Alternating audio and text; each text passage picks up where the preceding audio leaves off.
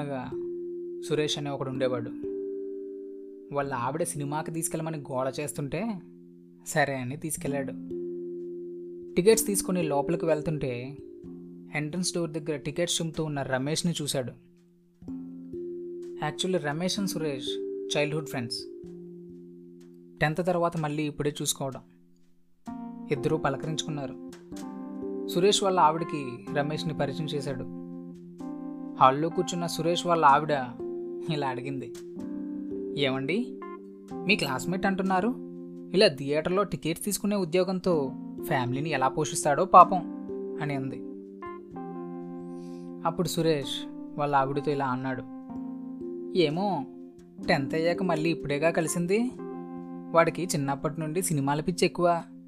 కొత్తగా ఏ cinema release అయినా వెళ్ళిపోయేవాడు. ఇష్టమైన హీరోకి పేపర్లు చింపడం విజిల్స్ వేయడం ఇదే పని. అప్పుడప్పుడు వాడి డబ్బులతో నేల టికెట్కి నన్ను కూడా తీసుకెళ్ళేవాడు ఎందుకురా అంటే నేను ఒక్కడిని సినిమా చూడడం కన్నా ఫ్రెండ్తో చూస్తేనేరా మజా ఉంటుంది అని అనేవాడు నవ్వుతూ. మా నాన్న వాడితో తిరిగితే ఎక్కడ చెడిపోతానేమో అని వాడితో తిరగనించేవారే కాదు. చివరికి వాళ్ళు చెప్పినట్టే వీడు లైఫ్లో ఎదుగుదల లేకుండా ఇలా తయారయ్యాడు అని అన్నాడు. ఇంటర్వెల్లో రమేష్ కూల్ డ్రింక్స్ తీసుకొని వచ్చాడు. సురేష్ డబ్బులు ఇస్తుంటే వద్దులేరా అని తీసుకోకుండా వెళ్ళిపోయాడు. ఇదంతా గమనిస్తున్న సురేష్ వాళ్ళ ఆవిడ ఏమండి? నిజంగా నీ ఫ్రెండ్ మంచివాళ్ళ ఉన్నారు.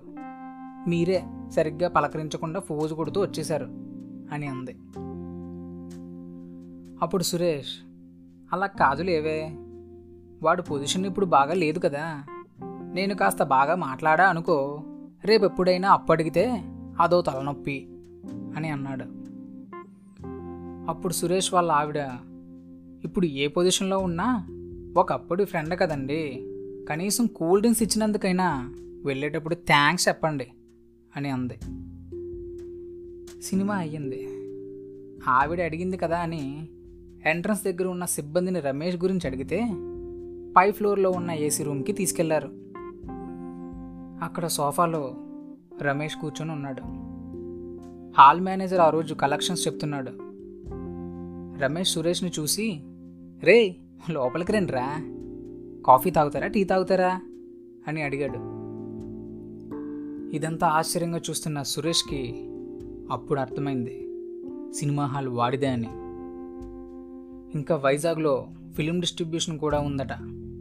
కొన్ని సినిమాలు జిల్లాల వారీగా కొంటాడట. అలా తాను ఎదిగిన క్రమాన్ని చెప్పుకొచ్చాడు. ఎలా వచ్చారా అని రమేష్ అడిగితే ఆటోలో వచ్చాంరా? అని సురేష్ అన్నాడు.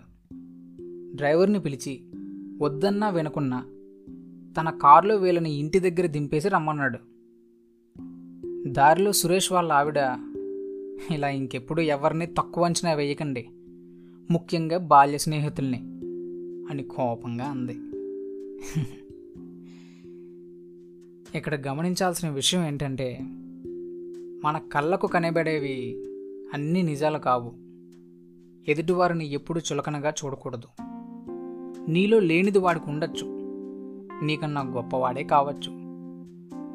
కాబట్టి రెండు మాటలు ఇప్పుడు మైండ్లో పెట్టుకోవాలి. Don't judge a book by its cover don't underestimate others